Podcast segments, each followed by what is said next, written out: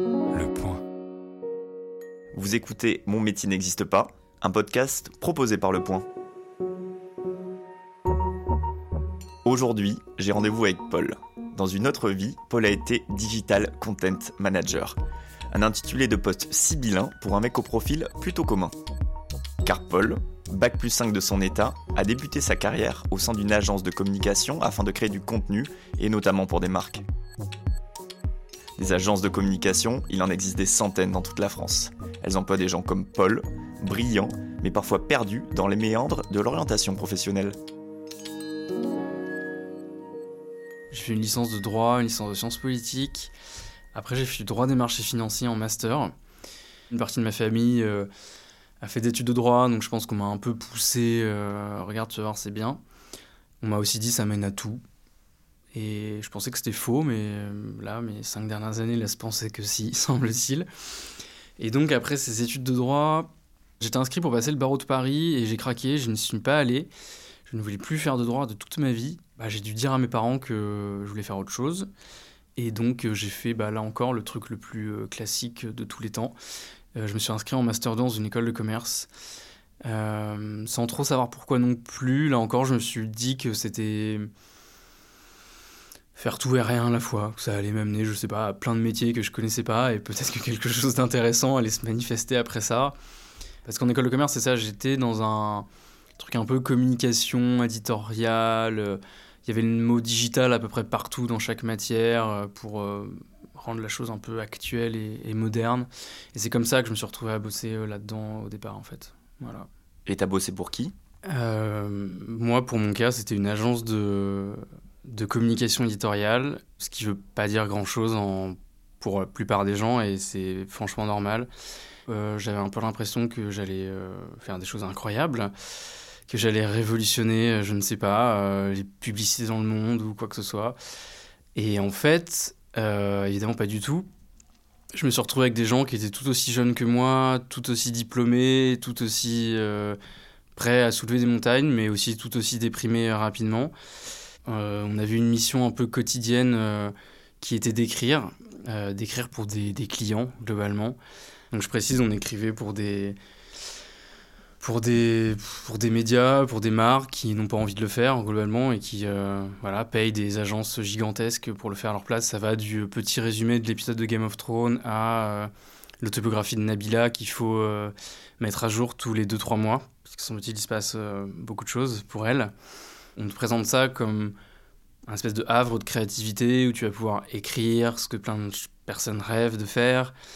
Et en fait, c'est pas vraiment ce qu'on fait. On se contente de prendre des informations qu'on nous donne, de les mettre bout à bout, de créer un semblant de phrase avec ça.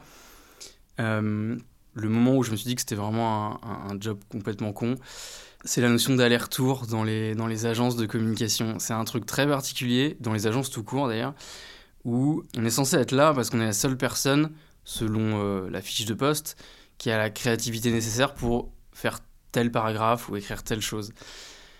On se rend compte en fait que euh, non, enfin du moins pas du point de vue de la personne qui paye, c'est-à-dire le client, euh, la, la chaîne de télé, peu importe.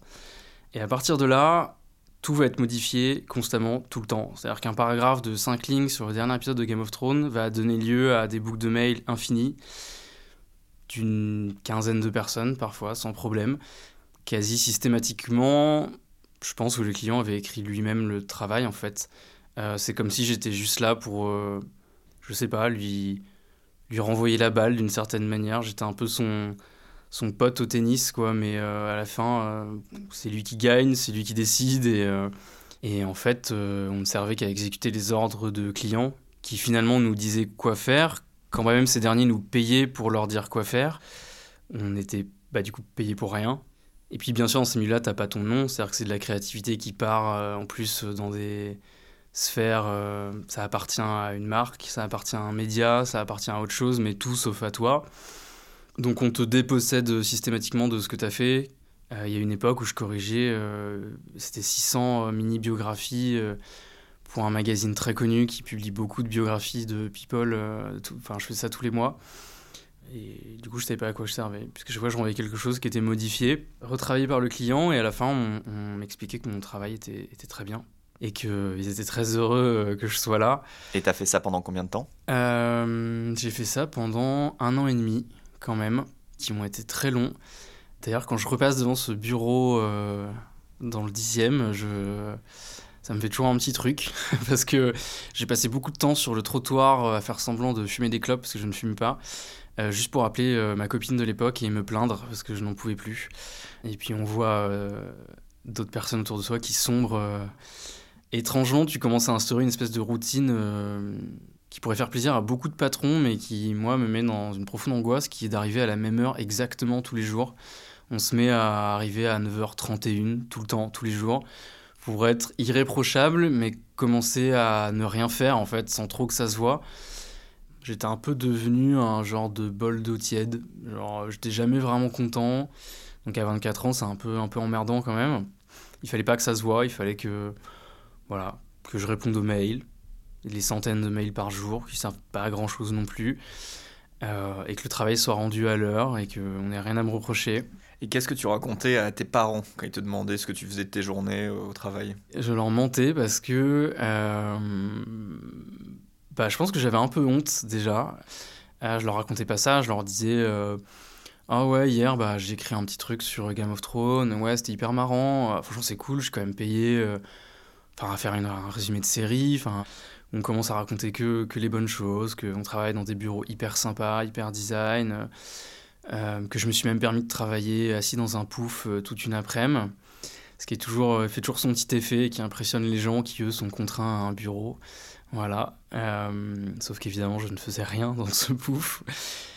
On raconte qu'on a des collègues jeunes, que c'est hyper cool, qu'on fait des soirées, qu'on va boire des verres après le boulot, que qu'on a tous le même âge, que c'est vachement sympa, qu'on est loin de l'entreprise hyper austère de nos parents qui sont pu connaître on n'ose pas dire euh, que c'est atroce, que c'est horrible, qu'on s'emmerde à mourir, qu'on que c'est pas intéressant et que quand même on a un salaire décent.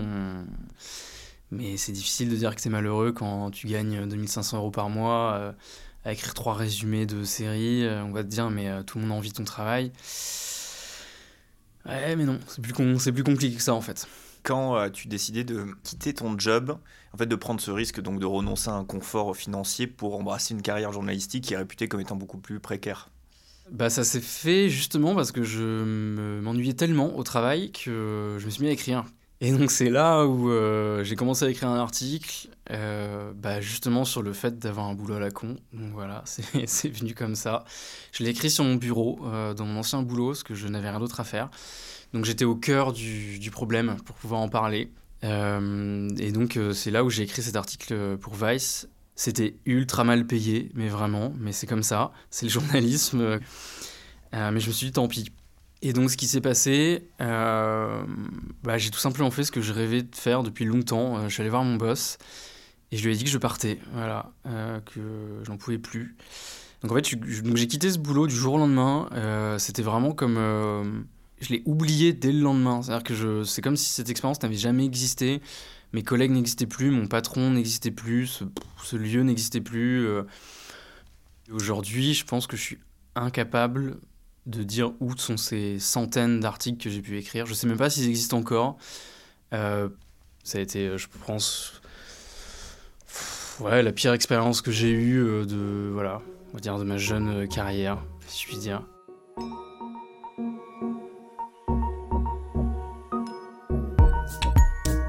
Paul a fêté il y a peu ses 30 ans en publiant un livre aux éditions Marabout intitulé Je cultive l'anti-ambition.